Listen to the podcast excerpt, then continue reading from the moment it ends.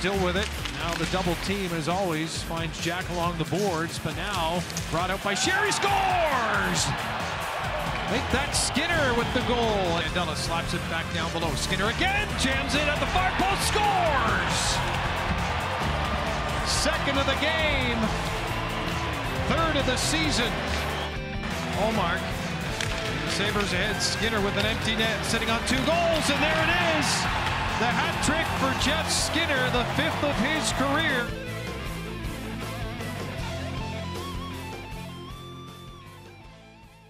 Hello, everybody. This is the Charging Buffalo podcast. I am Joe, joined as always with Luke, and we're already fired up today. The verse NHL on Versus music for the intro. That always gets you fired up. So. Joe, I said to you before we went on, when I hear that, I imagine like a super cool, I didn't get this elaborate with it, but like an anime intro where Doc Emrick maybe is, not exactly an animated intro, but they're acting, you know. Doc Emrick is on top of a mountain with a guitar just shredding away, and like it cuts to like Eddie Olczyk on another mountain with like a staff in his hand, like looking off into the distance. Like none of them have beards, but you know, it shows like Pierre McGuire with binoculars creepily looking down at all the players in the NHL. Yes, I want to throw this in actually. Yesterday, Pierre McGuire randomly mentioned Cale Makar and started talking about him during the Avalanche game. Cale Makar, I saw yesterday that Colorado was probably going to bring him in after the trade deadline whenever UMass's season is over. That's what he was saying. A big pickup. It was just so, he's just like, this Colorado team is so good, but I'll tell you why they're even better. Cale Makar.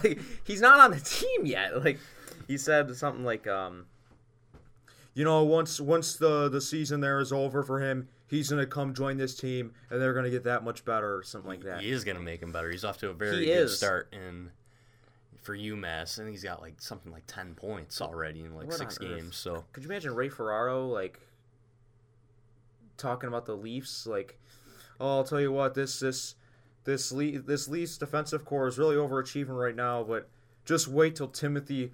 Why? It's you don't have to talk about that right now.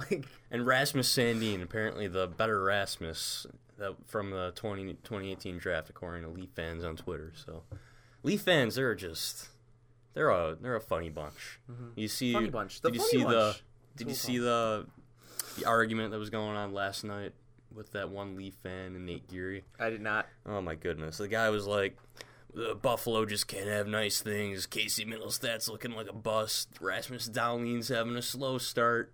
Oh, my. It's just, they're just clueless. They're getting scared. I don't know. I think. How many points back are the Sabres from the Leafs? Is it 4 now? Not many. They won last night, but the Sabres are at 10 points in October. Yeah. So, yeah, stark comparison to last episode. We were talking about their Fire Housley talk was firing up at that point, but the Sabres won the last 2 games of the Sabres After Dark West Coast road trip, and yeah, they beat the Anaheim Ducks and the LA Kings, so not a bad road trip. What was it? They were 3-2? 3-2 on the road trip, yes. Not bad. Mm-hmm. Not bad. If you would have told me that at the beginning of the season, they're going to be above 500, 9 games into the season, I'd be fine with that. But 4 looked horrible. And in those wins, they've looked really good. It's been a tale of 2 different teams. Mm-hmm. 2 completely different teams. And I don't understand. They'll look really good one night, and then the next night they'll look like last year. Mm-hmm. Like, horrifically bad. I want to gouge my eyes out with hot pokers. So I need to build that consistency. I just did some quick math. We have to average about 14, 15 points a month if we want a playoff spot. 90. Okay. Here's how it works. I did. I don't know. There's 7 months. I did 95, which is the typical benchmark. Okay. It hasn't been recently, but that's what they always go to. 95 divided by 7, the amount of months in a season, and I got 13.57 big decimal. All right. I figure add about 1.5 onto that, should give you some leverage into the 100-point range. We're already at 10 points with And there's about like six days to go in the month. Yeah, we have Montreal tonight. I think we still have Columbus too here this month, or Calgary, whichever one it is. And if we finish those games out strong, then we'll be about above the 13.5 mark. Mm-hmm. So yeah, this is a big game. This, I know it's October 25th, but and I hate using the big game tag on anything, but this early, it's a big game. But they've won 2 in a row. They cannot go out here tonight and look like the Sabres team of the last 5-6 years. They just can't. I said that the other day. Like they just can't. It's just so frustrating to see them, and I get it's early, them to show up and look like they're taking steps in the right direction, and the next game they're getting blown out 5-0. You know, You can't get your head caved in by Montreal tonight. They're the better team. The Sabres are the better team against Montreal. Carey Price isn't playing. You can't lose this game. No. You can't. There's a lot of teams in this division that we're better than. Mm-hmm. The thing that frightens me is Montreal is 4-1-2 last time I checked. I think they played yesterday. Having a decent start. They played yesterday, though. They might have won a 5th game. But Carey Price is the reason why that's happening. They don't have good players, quite frankly. Their top line is like weird. I don't think Jonathan Drouin is a first line player in this league anyway, or a center. Yeah. So we caught a break. We caught a big break here. You'd like to see how we can do against a guy like Carey Price, but I mean, you take wins when you can get them. Mm-hmm. Mm-hmm. It's 8:13 in the morning right now, so obviously the morning skate isn't gonna happen during this episode. So we're not gonna know who the starting goaltender is. Who do you think starts tonight? Well, as of yesterday, the lineup was the same from the Anaheim game. Yeah. I think Hutton gets to start just because you got to give him a look still. Yeah. The Anaheim game was last, right? Yes. And Hutton played that, yeah. Hutton had a bit of a tough outing, kind of, against Anaheim. One of the goals was a 2-on-1 or something, I believe, and it was kind of a fluke. They shot it, went right over his glove, but again, it's a save he should have made. Mm-hmm. I forget what the first goal even was against Anaheim, how it happened, but I still love our goaltending duo. It's nice not seeing Sabres Twitter burst into flames every time a goalie gives up a goal now. Yeah, and it's nice to actually trust your goaltender when they go to challenge the shooter and they come a little bit out of the crease. Mm-hmm. Yeah, because there's been huge breakdowns where Hutton is flopping and leaving the net wide open, and we're still somehow keeping out of the net. We haven't allowed a goal in that situation yet, so. Jeff Skinner scores a hat trick, his first hat trick as a Sabre. Mm-hmm. How many goals has he got now? 4 or 5? 5. 5. That's beautiful. Mm-hmm. That's what they traded for. And these new lines, I don't remember if we were able to talk about the new lines in the last episode, but I was cool of Jason Pominville rejoining Jack Eichel, and I think my words were, I never want to see that again. Never want to see Jason Pominville with Jack Eichel again, but it works. And it's not the... I guess it's, you wouldn't say it's the fun thing, but it works, so you might as well keep it together, because Pominville does produce when he's alongside Jack Eichel. So Pominville is still a smart player, and in a way it helps Eichel having a veteran guy like that on his wing who is smart and can make the plays, and it also helps having Skinner on their wing. But Pominville's been really good. He scored a dirty goal against the Kings. Yeah, it was Pominville. That line has been superb. It's been carrying us. And it's fun to think because we have won 5 games without half of our lineup scoring for the most part. I haven't looked at the exact sheet, but Reinhardt still isn't on the score sheet. Mittelstadt has 1 assist. Trying to think of some other guys. All of our defensemen have scored, so that's cool. How long did it take? I think Scandella was the first defenseman to score last year, and it was maybe a month into the season. It had to be. And then the year before that, it was a long time, too. Like, defensemen just didn't Josh Georges get the first goal? I don't even remember. It's been forever since we've had defensemen that can score. Or at least they take forever to do so.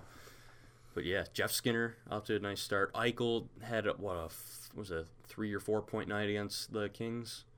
Yeah. Yeah, and then he added another assist against the Ducks. So, good on Jack. He's up to point per game, I believe. Right? Yeah. So I'm going to bring up the stats, actually. And you saw the story on NHL.com that the Sabres have a tough decision looming on whether they should keep Rasmus Dahlin in Buffalo. They paired him with Jesperi Kakaniemi in terms of like decision time is looming or something. I sent it in the chat, in the TCB chat, but like, are you kidding me? NHL, I'm going to say it right now, NHL.com has the lowest of any sporting league out there. You know who does social media right and does their branding and website right? MLB. And the MLB is pretty closely tied to the NHL in terms of TV. They run out of the same studio. They have the same graphics packages, I just noticed too. I think the MLB, all their alerts are exciting. They're funny sometimes too. They have good captions on their post. The NHL it's about as uninspiring as most of the players are in terms of personality. It's you think that some of that would rub off on them. Nope. No. Guess not. No. The NHL does a lot of things wrong. It's not they're I don't know who's in charge of their marketing, but they don't like put a lot of effort into it. Casey Mittelstadt, I think he's been playing well, but the points just aren't coming. Mm-hmm. I think he's starting to get more involved offensively. Is he was getting a little bit of first power play minutes, wasn't he? Yes. I feel like he was. And he hit a post against San Jose, I believe it was. He's gotten unlucky. Yeah. He's played very well, and I can live with that. He's going to get on the score sheet eventually. Mm-hmm. He's going to start scoring. Question. And when that happens, it's so exciting for what this offense can do. Mm-hmm. Mm-hmm. Yeah, but he's a bust. But right now he's a bust. According to that side of Toronto Maple Leafs Twitter, it's not even a side. Or most Leaf fans are like this. I feel like most Leaf fans are like this. Like, what? Why do Leafs fans feel entitled? What have they done? No, they have an inferiority complex to Buffalo. I don't understand. Did you see that stat where Toronto would have to win their next, 343 games? Yes, wasn't that Bill who tweeted that? Yeah, and they'd still be, a 1,000th of a decimal point behind us in terms of point percentage. Yeah. Who are they to talk down to us? What has Toronto done these last 10 years other than draft Auston Matthews and tank and sign John Tavares? They haven't done anything. They drafted Mitch Marner. They have not done anything to be so entitled, their fans. Like, imagine Browns fans being like, hey, man, your team sucks and we're better because we've been here longer. That's pretty much what the argument can be. They won a cup. The last time they won the cup, the Sabres didn't even exist. I know. Half the league, literally. There were six, that was still when the original six teams were still there. That's it. So, haven't been able to keep up. Still trying to find the stat. Yeah, it's fine. But I just want to make fun of the Leafs. Tavares just scored for the first time in a week yesterday. Matthews still leading the league. Connor McDavid, absolutely. Amazing. Oh, my goodness. That Sidney Crosby goal? Mikko Rantanen setting the league on fire. He's going to $8 million, perhaps. They took away a gorgeous goal from Landeskog yesterday. That line is just... They're shredding teams. Rantanen is going to be like this year's Kucherov. He's just going to break out and destroy everybody. I hope so. I really like Mikko Rantanen. Mm-hmm. The Sabres need to find their Mikko Rantanen ASAP. We do. Okay, while I'm still searching for this... stat. Okay, yes, I found it. Okay. This comes from Bill. He's a contributor to the Charging Buffalo. He says, from Broski Bakes on Reddit, fun name there, the Sabres have an all-time point percentage of .536 out of their 3,747 regular season games, while Toronto has a .510 in 6,317 games. If the Sabres were to lose their next 186 regular games, they would still be .001 above Toronto's current point percentage. Alternatively, the Leafs would have to win their next 343 games to match the Sabres' current .536. In conclusion, snack on that for lunch, Maple Leafs fans. That's amazing. Mm-hmm. That's amazing. But I think it might have been last year. I was looking up... all the Sabres seasons, like last year for some reason. I was just trying to look at their playoff history because it's been so long. But, like, this is their worst stretch in their franchise's history. It is. These past 10 years, because they came into the league, they were bottom five. That was the year they drafted Rick Martin. Then the next year, I think they picked fifth again. But then they were in the playoffs their third, fourth year. And then they made the Stanley Cup Finals the fifth year. Mm-hmm. And then they were good all the way up until the 80s. Then Perreault left, and then they had three first-round picks. They drafted Phil Housley, Dave Anderchuk, Paul Sear. They had a couple years where they had three first-round picks, and then they turned it around again. But then came the years where they couldn't get out of the first round of the playoffs, and then the 90s came, Ted Nolan, hardest-working team in hockey. And then came this. So they've been in the playoffs for a majority of their time in the league. They've had good teams, but the playoffs have just been a different story. Take this as under consideration. Our longest stretch without the playoffs before this whole thing was 3 years. Yes. Like, we've been one of the best teams in terms of win percentage in the NHL since we came to the league. We've been historically really good team, the Sabres have. But hard times have befallen us. Very hard times. Very hard times. They've doubled, what's the playoff drought now? 7 years? 1, 2, 3, 8. 8 years. We get out of one drought and we enter another. Mm-hmm. Mm-hmm. Oh, could you, man? What if this? How long could this go on? The Leafs were 10 years. Oh. This is our best chance we've had. Just think about it. We've only gotten a better team. On paper. It looks better on the ice.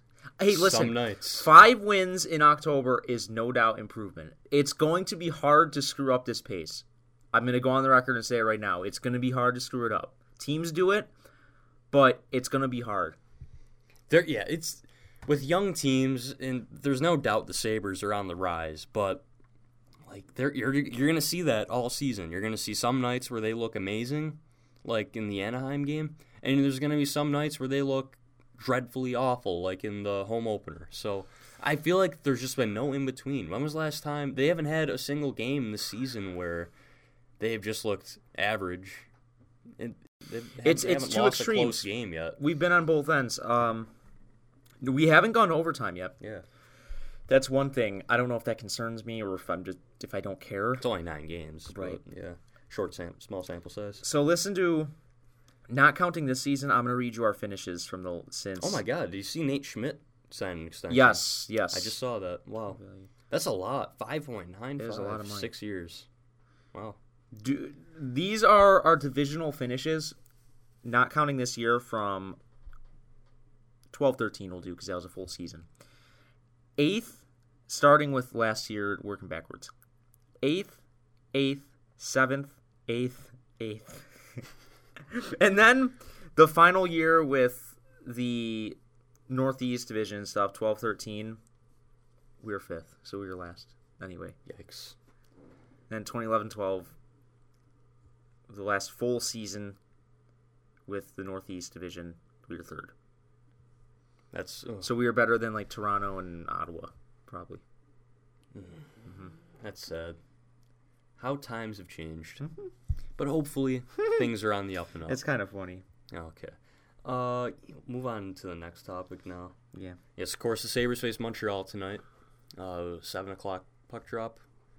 They're back home. This is going to be interesting. I could have gone to this game, but I have to work, so it's a shame. But I'll catch the game on DVR, hopefully. I am knees deep in other stuff, and I can't go to the game. The Sabres will face Antti Niemi tonight, but the Sabres have a track record of making Antti Niemi look like a number one goalie, so let's see how that goes. Remember what we were saying about facing Jaroslav Halak? Yes. At least I was super excited. Jaroslav Halak always looks good against Buffalo. Mm-hmm. Mm-hmm. Try finding a time where he looks like the true Jaroslav Halak. Okay, you want to talk about Johan Larsson? Yeah. He's been fine. I was impressed with Johan Larsson. He's played really well for the role he's been in. He had a scoring chance against, I don't remember, it might have been San Jose. I think it might have been that destruction. But maybe he was even against Anaheim. Was he in that game? Yes. Anaheim. Okay. One of those games. Big play at the end. one of those games. Oh, that's right. Yes. Thank you for bringing that up. I'd like to bring that up as well, to address that. He had a scoring chance a few games ago. I'm not sure which one it was. Can't remember it, but it was a wraparound behind the net. Just couldn't get the right angle on it. Couldn't get into the net. Would have been his first of the year.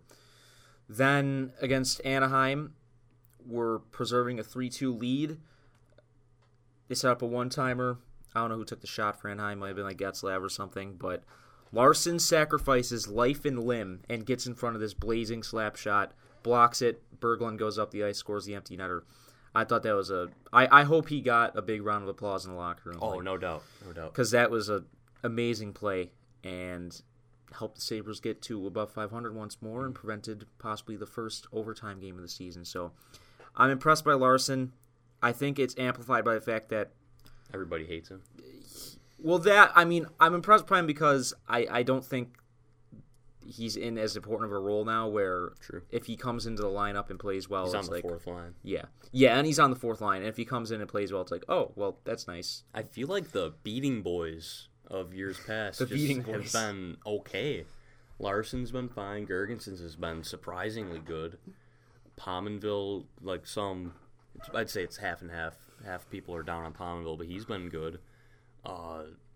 Beaulieu has been one of the better defensemen. That's a surprise for sure. Mm-hmm. Kyle Okposo's been pretty good. The team is better as a whole, and yeah, Okposo has been very good. He had a goal taken away from him. Had a scored really nice against Anaheim. Right? A really nice power play goal. He's picking up some points too. He's getting some assists. I'll pull up Reinhardt's pass on that goal as well. It was Rodriguez to Reinhardt. Beautiful triangular play, if you will. Rodriguez set up Reinhardt, who set up Okposo for the burial on the power play. So, beautiful play.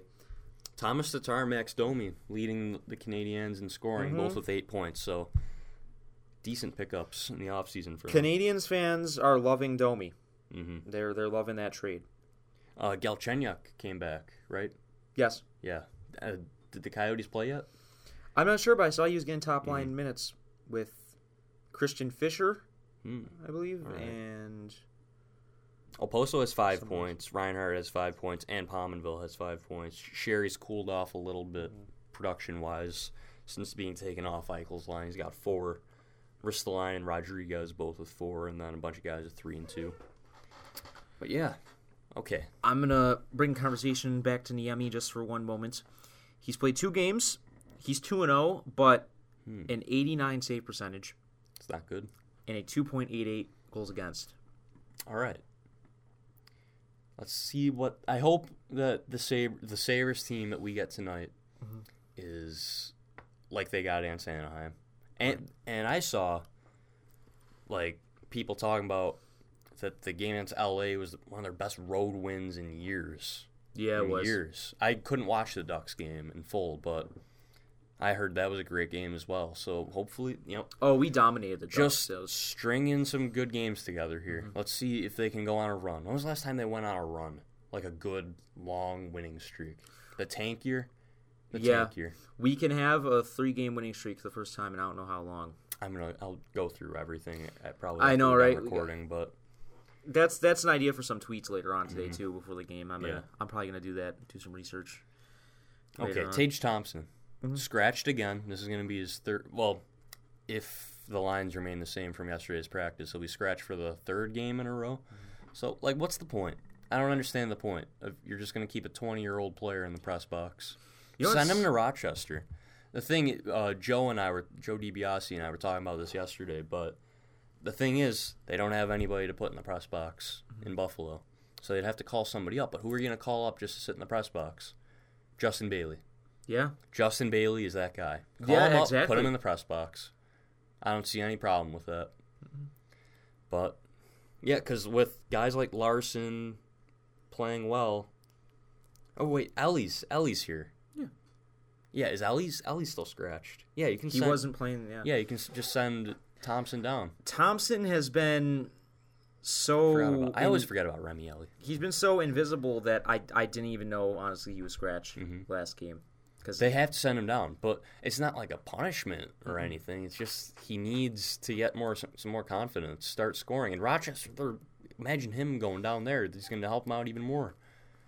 He just needs to get more confidence, and yeah, he's been good at points, but he needs to start producing.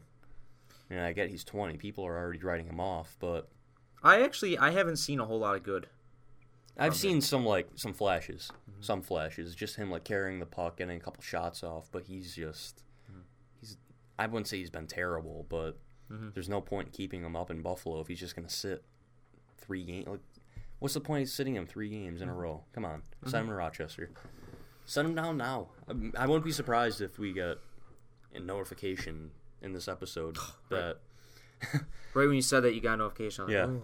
So I won't be surprised if he gets sent down soon. Maybe, I don't even know, maybe they'll claim somebody off waivers just to be an extra forward someday, but who knows. I look forward to those that Elliot Friedman tweet every day of the waivers. So. Okay, Tanker Bank. Yeah, that's right. Fun segment, kind of like buy, sell, trade on the Instigators, but we put our own name on it. Ours probably came first. Maybe, I'm not sure. Well, something like anyhow, that. I thought... It's been around for a while, if you've been listening. Yesterday I got the idea to bring it back. We haven't done it in a really long time. Tanker Bank. And if I got some time after you leave here, I'll put some music in the background. Yeah, so hopefully we have some sound in here. Yeah, that'll be fun. If all goes well. Maybe I'll do something with Fiverr and get a dude. Or hey, if any of our listeners may want to volunteer for a shout-out, if you have a booming voice, an awesome voice, and want to be on the show every week, if we do a Tanker Bank segment. Oh, speaking of that, I'm trying my hardest to get a phone for our studio, so you guys can call in, because Steve of the Charging Buffalo is going to be joining us on here soon. He's going to be producing our show. He'll be behind the glass, and he'll be able to screen your calls and whatnot, so we're hoping that someday, soon, we will be able to... have you guys on the show call in. Maybe we can bring some guests in on here as well. So we are hoping for the best. We want a legit producer, not just a dude who. Yes, not just a dude as our third wheel. Not like Alan. Yeah, you guys have been listening for, it's been around for almost 2 years now, almost 3. We've been going forever. Yeah, if you guys remember Alan, that you guys are OGs. So yes, without further ado, Tanker Bank. Tanker Bank. All right. I will ask the questions then. All right. Let's go. First question on Tanker Bank. Will Lawrence Pilut be on the team before the All-Star break? Yes. So you're banking? Yes, I'm banking on that. Easily. I think he'll be in Buffalo. Someone's going to get hurt eventually, knock on wood, but yeah, he's going to be up.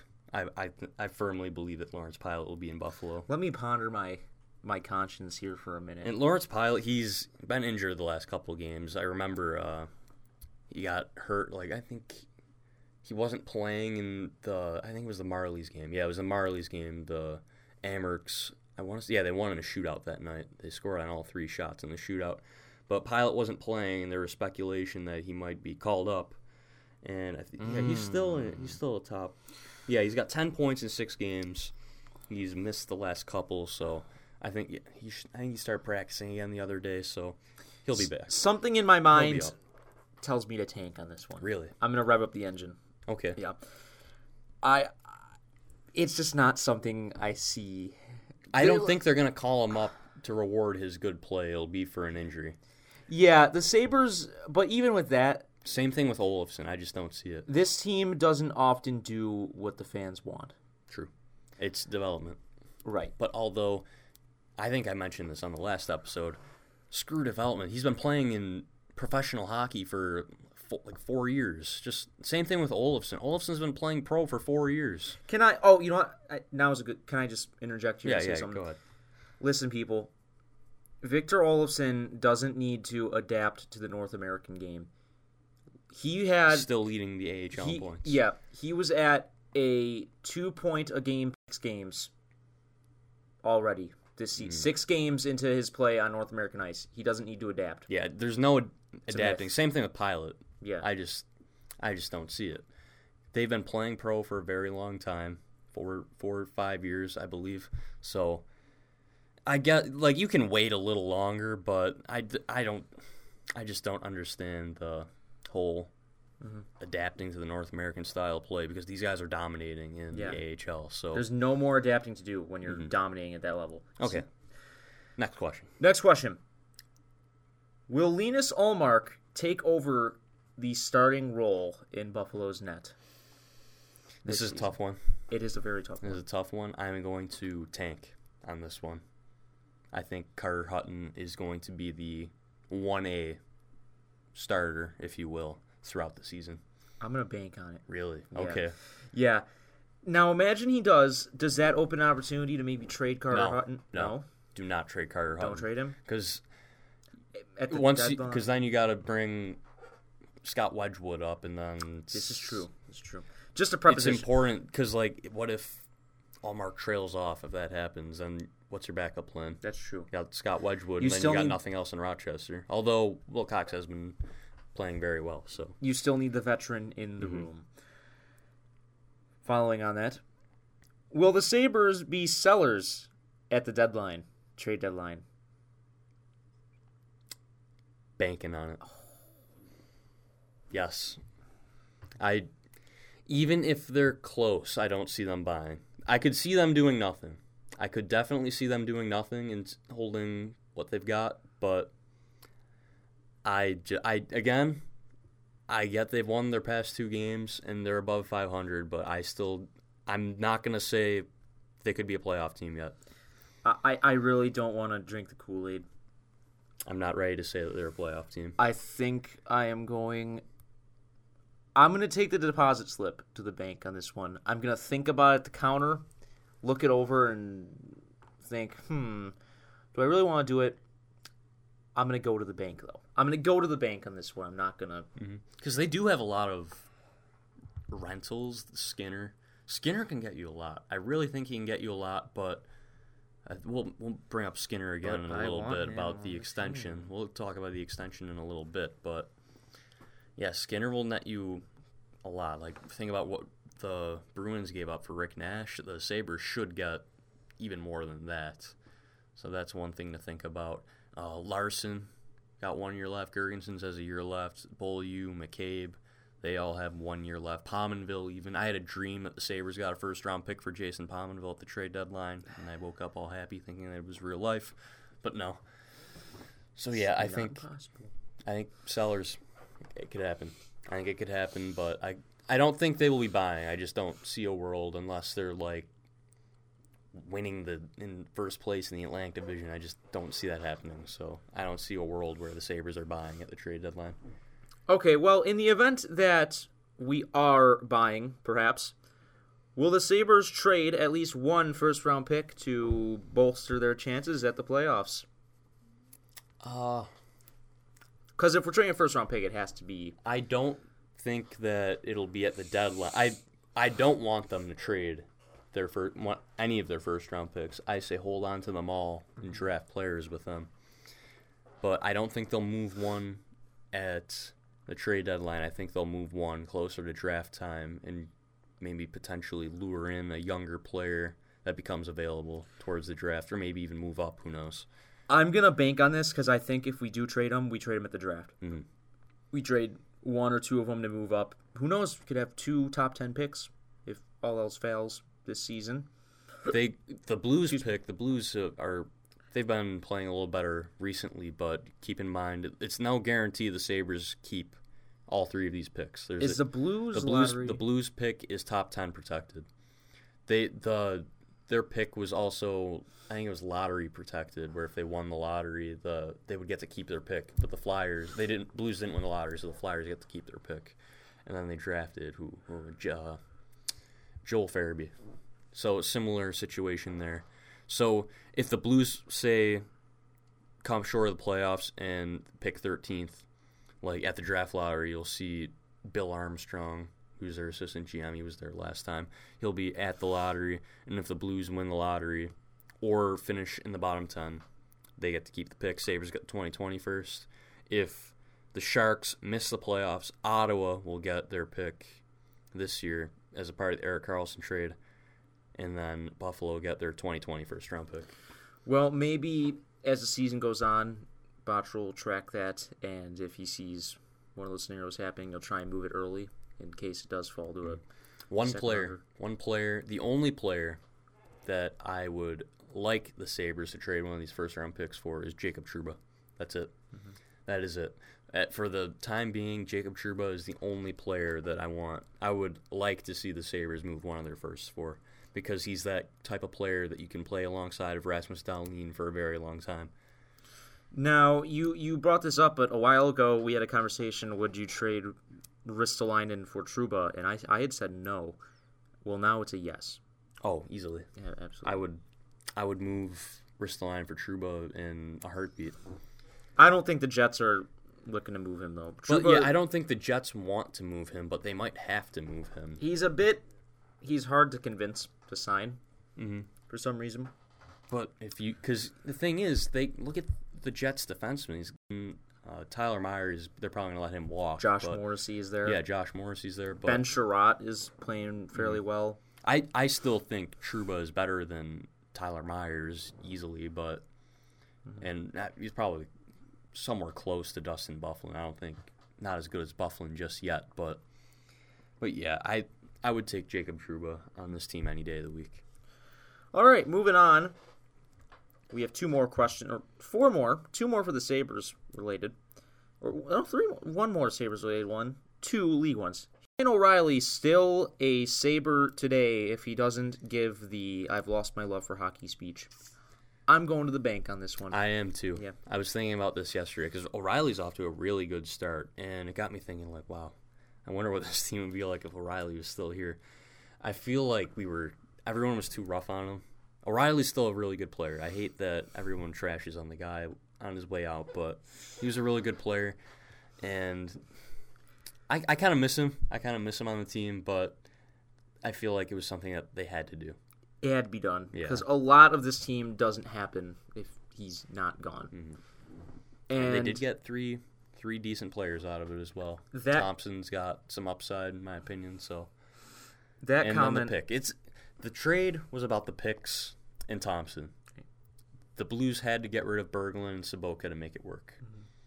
Although Sobotka and Berglund are pretty good, two very good bottom six forwards in this league, but they had to do that. So I would have preferred if that Montreal trade, if it would have ever gotten down to overall pick, and then the Sabres pick Tkachuk, because Brady Tkachuk's a really good player and undoubtedly would be a better player than Ryan O'Reilly someday. Yeah, this comment. But still, everything, we need to see how these picks turn out before we can judge this trade. We don't know yet. This comment was the one that broke the camel's back, if you will. Yes. There's already the rumors, and then we're past that. On to the league, however.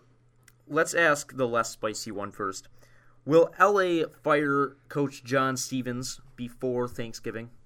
I'm going to the bank. I am too. Yeah. The Kings are old and slow, and they just look like they're not even interested out there. The Sabres, I'm not going to say dominated, but they were really good in that LA game. And Ullmark, you can't even draw up an easier scenario for him in that. That was an easy game. We dominated. Mm-hmm. It's fair to say. We could say that. Yeah, the Kings, they just look at their cap friendly. I'm going to bring up their cap friendly right now and just read off to you guys some of these ridiculous contracts that they give out. It's awful. I am happy you bring that up because there is no way Drew Doughty makes it through that contract. With his style of play and his age already, he's what? How old is Drew Doughty? 28? 28. It's an 8-year deal.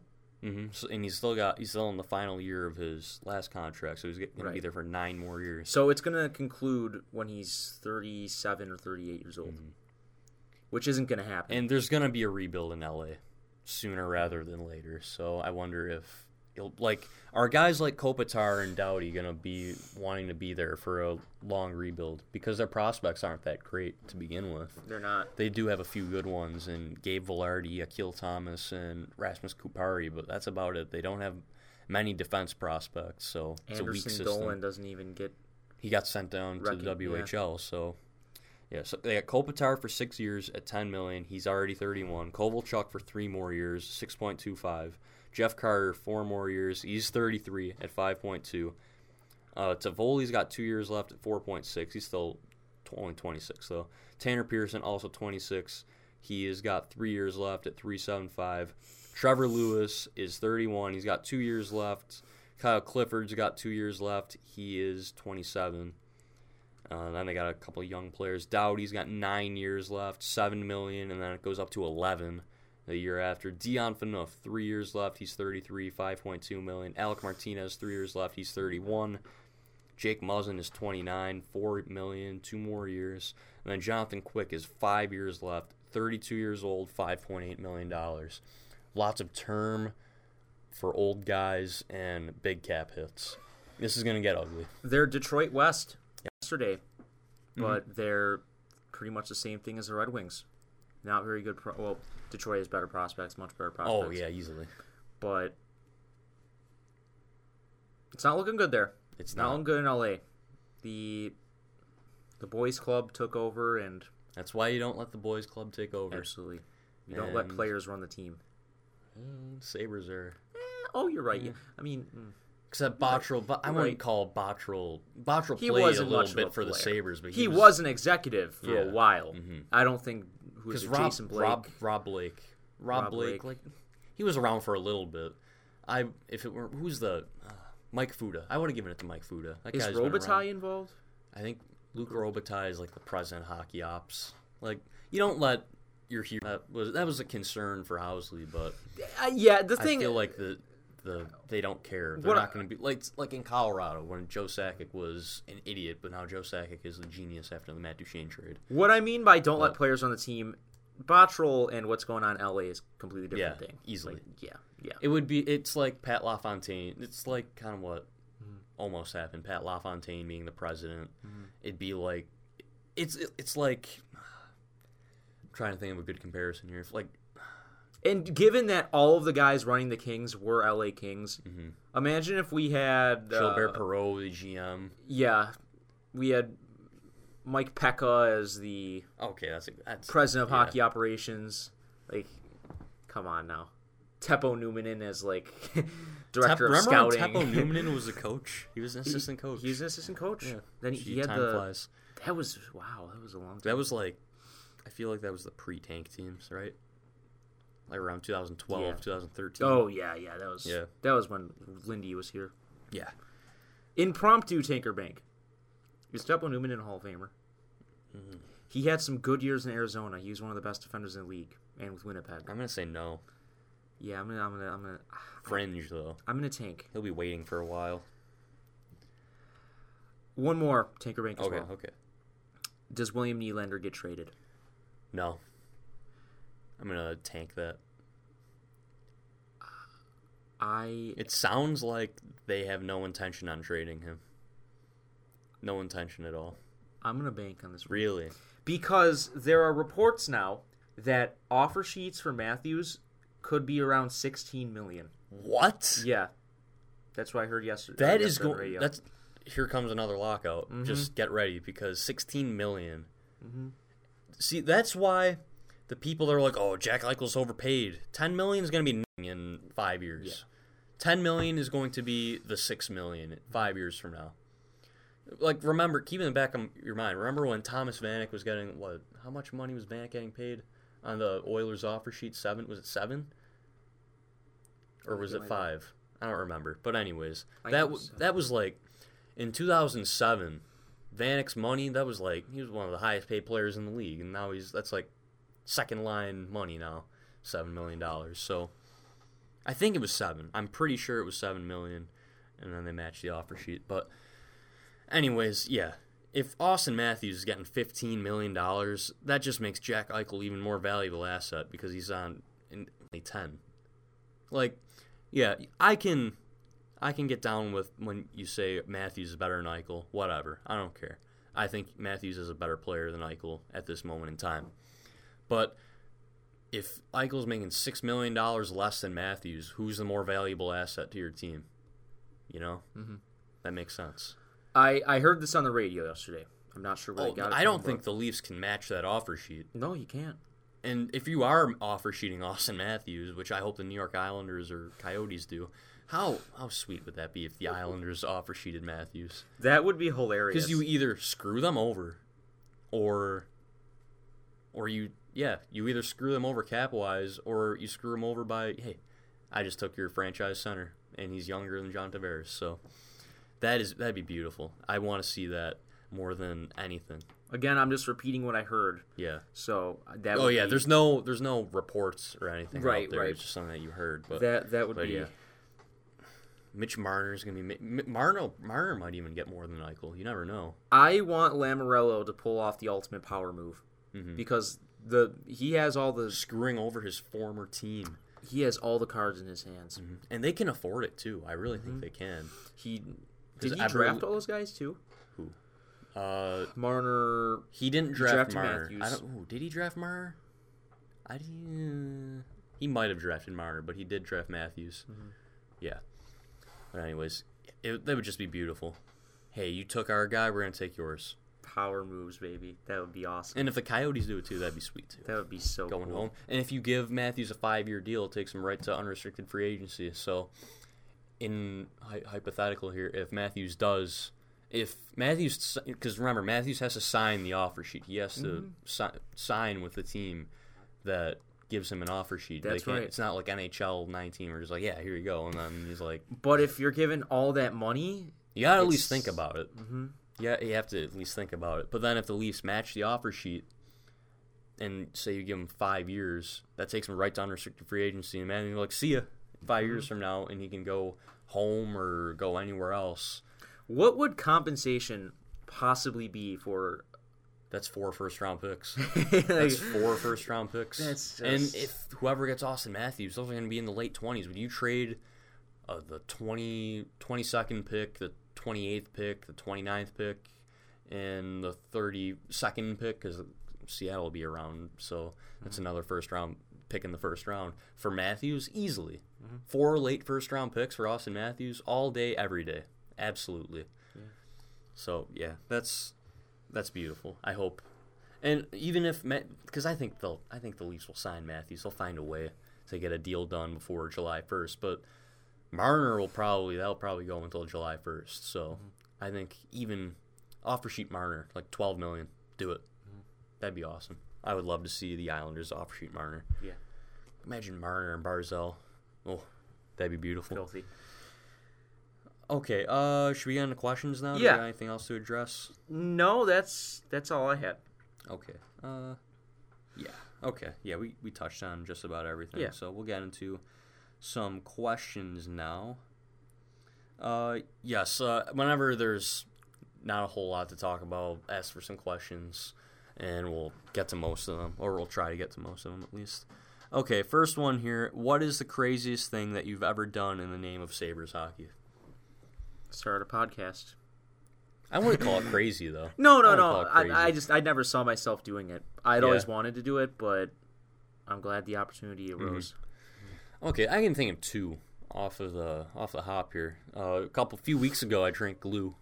Somebody threw out our bottle here, but yeah, I drank glue because Matt Tennyson made the Sabres, so that's interesting. And another one, I don't want to give you like my life story or anything, but I don't know, it was during the tank, and my life was just consumed by the tank. You saw it firsthand. My life was consumed by the tank. I didn't sleep. I stayed up until 1 in the morning watching the Coyotes and Oilers. I would get noticeably frustrated every time the Sabres would win a game because I wanted Connor McDavid or Jack Eichel on this team more than life itself.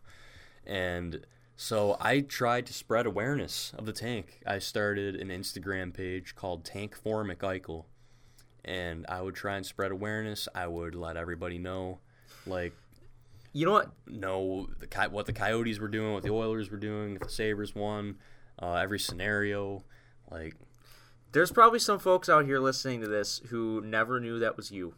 Yeah, and they're just like, "Whoa, this is that guy." But that wasn't really a big account.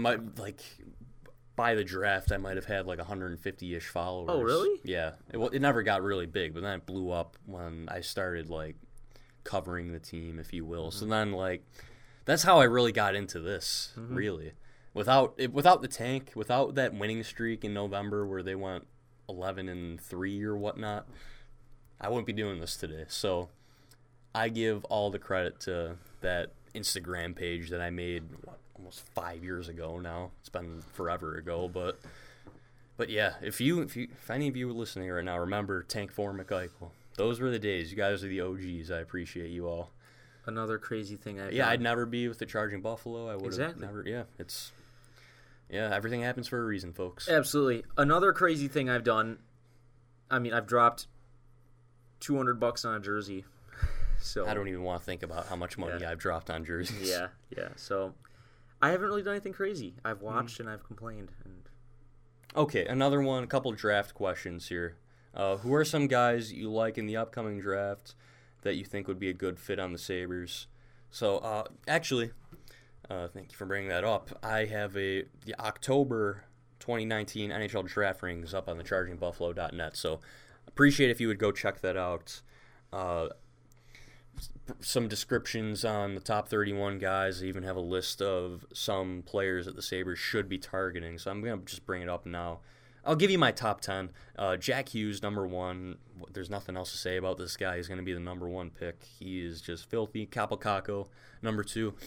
The Sabres have to win the lottery to get Kapokako, but he would be the ideal pick, in my opinion. Have you seen that gif of him for TPS? He just circles around the net, going around everybody. This guy's, he might be still 17 years old, and he's like dominant at points in the Finnish Liga. Dylan Cousins, center at number three. He's oh my god, I love Dylan Cousins. Vasily Podkolzin, he's probably, I'm not gonna say my favorite player in the draft, but he's one of them for sure. Just a dynamic scoring winger out of Russia in the MHL. Peyton Krebs, natural center, but has played the wing for the most part. I've talked about Krebs before on the podcast. He reminds me, probably because he plays for Kootenay, but he is just so smart, a really gifted passer. He reminds me of Sam Reinhart when he played for Kootenay, but more speed and a more dynamic style of play to his game. So I really like Krebs. Best defenseman in the draft class, Bowen Byram. Kirby Doc at 7, big center. He's having a really, really good, strong start to the season for the Saskatoon Blades. Number 8, Ryan Suzuki, brother of Nick Suzuki. One thing on this list that you'll see lots of brothers and family connections to former NHLers and recent draft prospects. Number 9, Philip Broberg, the second best defenseman in the draft. And then number 10, Raphael Lavoie out of the Halifax Mooseheads in the Quebec League. So some guys that I really would like to see the Sabres target, Peyton Krebs. This is a list that I have at the end of the article here. Peyton Krebs, Kirby Doc, Bowen Byram, Philip Broberg, guys I already mentioned, Antoni Honka, brother of Julius Honka, Dallas Stars player. Right-handed shot as well, a very offensive-minded guy. Raphael Lavoie, another one. Arthur Kaliev, I think he's already a goal a game. He scored 31 goals for the Hamilton Bulldogs last year. This is the player that I want Buffalo to draft, Arthur Kaliev. I've heard it Kaliev, either way. This guy is the guy. He is a pure goal scorer. I wouldn't be surprised if he even squeaks up into the top 5. I really am high on this player. He's my favorite player in this draft, Arthur Kaliev. Matthew Boldy's been getting a lot of love from the scouting community, if you will. I think I have him at 12, 13, 14 on my list, but he's definitely going to be a riser. I think Craig Button had him at 7. And Craig and I put this out the same day, so I didn't copy his list or anything, but some people would like to think. Cole Caulfield, he's another guy I would love to snag with. I'd love the Sabres to snag with one of those two later picks. He is a pure goal scorer, scored 50-plus goals for the development team last year. Undersized, but is already getting comparisons to Alex DeBrincat. And then a defenseman, Cam York, plays for the development team. Nick Robertson was really good at the Hlinka Gretzky Cup. And then you got Maxim Chekovich, Jacob Pelletier, and Valentin Nussbaumer. Those are just some guys that I had on my list that I really think would be good additions to the Sabres. And I said it in the draft ranking piece, but what the Sabres need are scoring wingers, bonafide scoring wingers, and a defenseman that can play with Rasmus Dahlin for the next 10 years. That is what they need out of this draft. Okay, and that's all for that. I just want to give a little plug for our colleague, our boy, Austin Broad, with the Broad Statement. Yes. This awesome column he has now on thechargebuffalo.net. Go check that out. Austin is such a good dude, and he'll be appearing on the Podathon with you with as me. Well this Saturday. Saturday at the Gallery Mall. Go. I think you can listen. Yeah, you can definitely listen live. You can also go there. I think it's by Dick's Sporting Goods as well. I don't know what the setup will be like, but Austin and I will be on with Chad DeDominicis and Anthony Sciandra of Die by the Blade. It's going to be a fun hour of Sabres hockey talk. I think we're on from noon to 1, so go check that out, Buffalo Sports Podathon. I think you can also donate to BB&G Charities. I think there's a Venmo up, so definitely go donate to that if you have the time and resources to do so. And also, just scrolling through this article, he brings up 2 points about not just his article, his most recent column focuses on our power play, but two of these issues actually are issues that we see in even strength play on a gamely, if you will, basis. Yeah. Zone entries or power play zone entries and lack of urgency. I think one thing I failed to rant about a lot is the lack of urgency. That's kind of skip my mind, but definitely check out the Broad Statement. Austin's the best guy. I'm excited to meet Austin. Yeah, absolutely. He's good man. Give him a follow. You probably already do if you're listening, but great guy. Yeah. Okay, next question. Friend on the show Joe C., old friend of mine. Would you rather have the 3 firsts this year or have 2 this year, 2 next year? Oh, I'd rather have the latter. Two this year, 2 next year. Yeah. I'd rather take the 3 because then. I haven't put enough time into looking at next year's draft. But the thing is, I don't think those picks are lottery protected next year. Right. That's the thing. So, there could be a world where the Sharks just have a miserable end of the year, miss the playoffs. Ottawa gets the pick. The Blues finish in the bottom 10. And Buffalo only has 1. But then they got 3 picks next year. And then I can see a world where both teams even fall off. And then Buffalo has, 2 top 10 picks. Buffalo rises up and then picks in the 20s. What draft is Lafreniere supposed to be in? Next year. So him and Hughes. Luke Hughes, right? Luke Hughes is in year after that. Okay. And then I think, I forget his name. There's this guy who's applying for, who could be applying for exceptional status. He's from Ottawa. I know that. Wow. So his name's escaping me, but we're talking next year. Lafreniere is going to be. I'm sorry, I say it the French way. I like saying Lafreniere. Lafreniere. Lafreniere. I always hear French Canadians say Lafreniere. So yeah. JSJ. I don't even want to think about Alexis Lafreniere right now. If we're talking about Alexis Lafreniere a year from now, we're in deep trouble. I'm not talking I want him. I'm just saying. I'm just asking. John, oh my God! If they win the Alexis Lafreniere lottery with one of those picks goes to next season, that's a godsend. Then they win the trade. If you were talking about win the trade and the pick they get in the Evander Kane trade somehow turns out to be Alexis Lafreniere, then okay, cool. But I just don't see that happening. Yeah, so thanks for that question. Do you think that Skinner will continue to score? We forgot to talk about the Skinner extension. I just want to bring this up. I do think Skinner will continue scoring. He's going to score at least 25 goals this year, alongside Eichel. But if they do sign Skinner, it's going to be no less than five years, not a penny under $7 million. Not a penny. Max Pacioretty, $7 million. JVR, $7 million.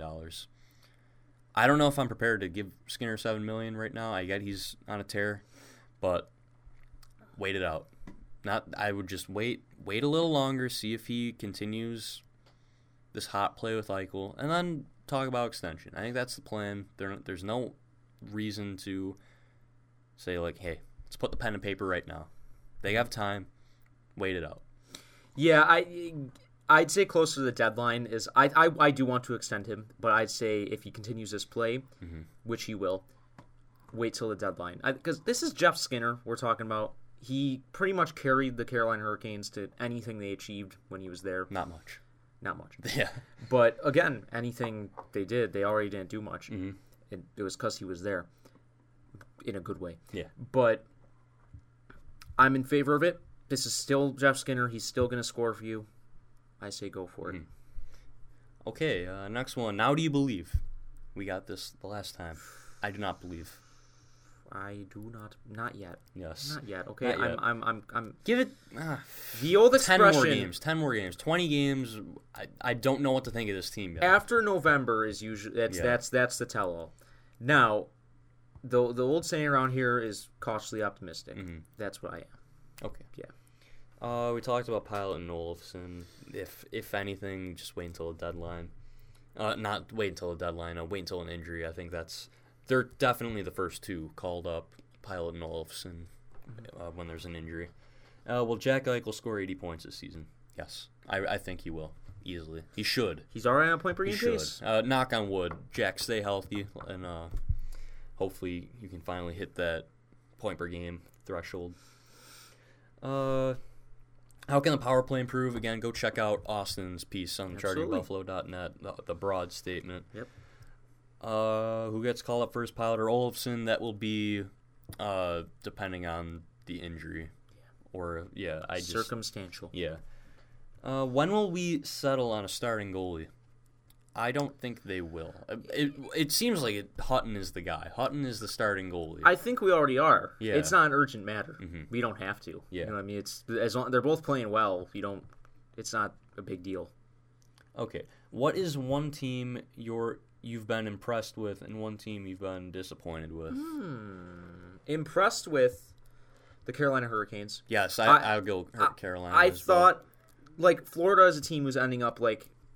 Luongo got hurt, didn't he? Right, but before the season started, it was they kept saying, oh, Florida is going to be, you know, the most improved team in the league, but I expected how they're playing right now. They're going to flame out and not be as good as they were last year.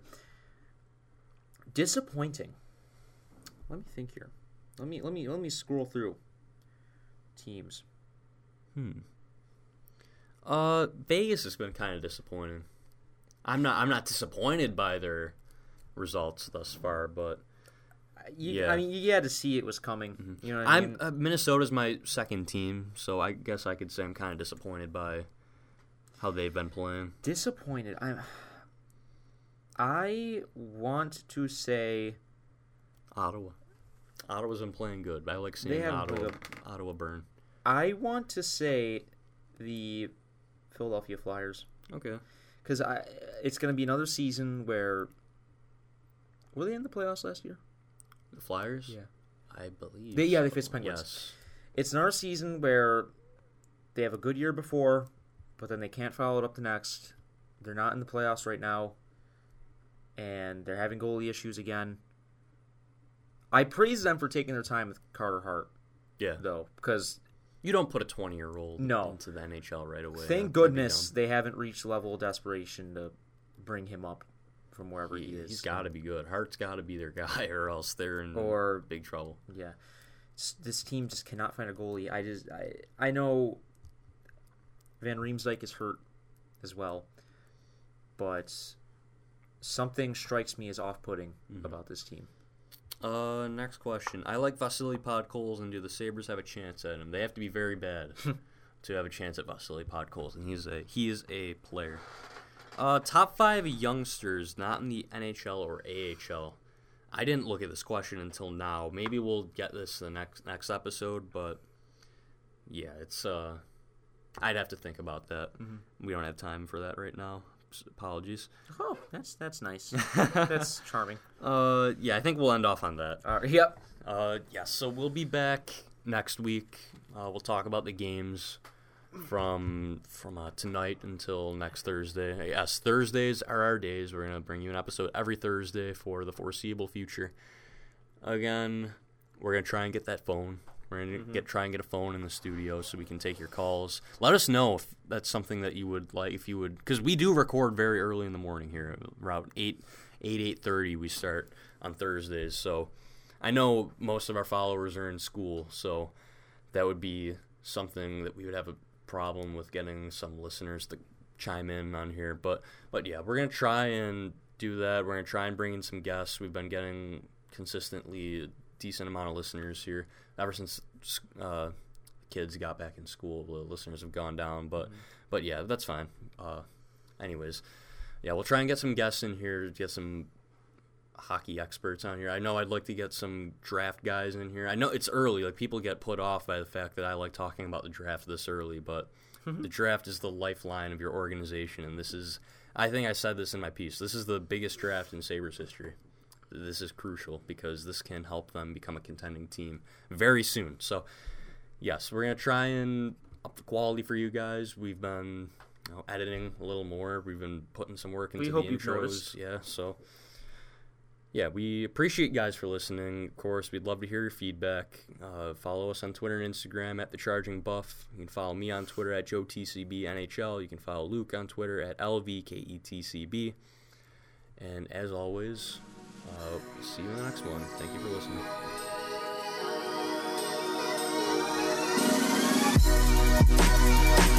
We'll be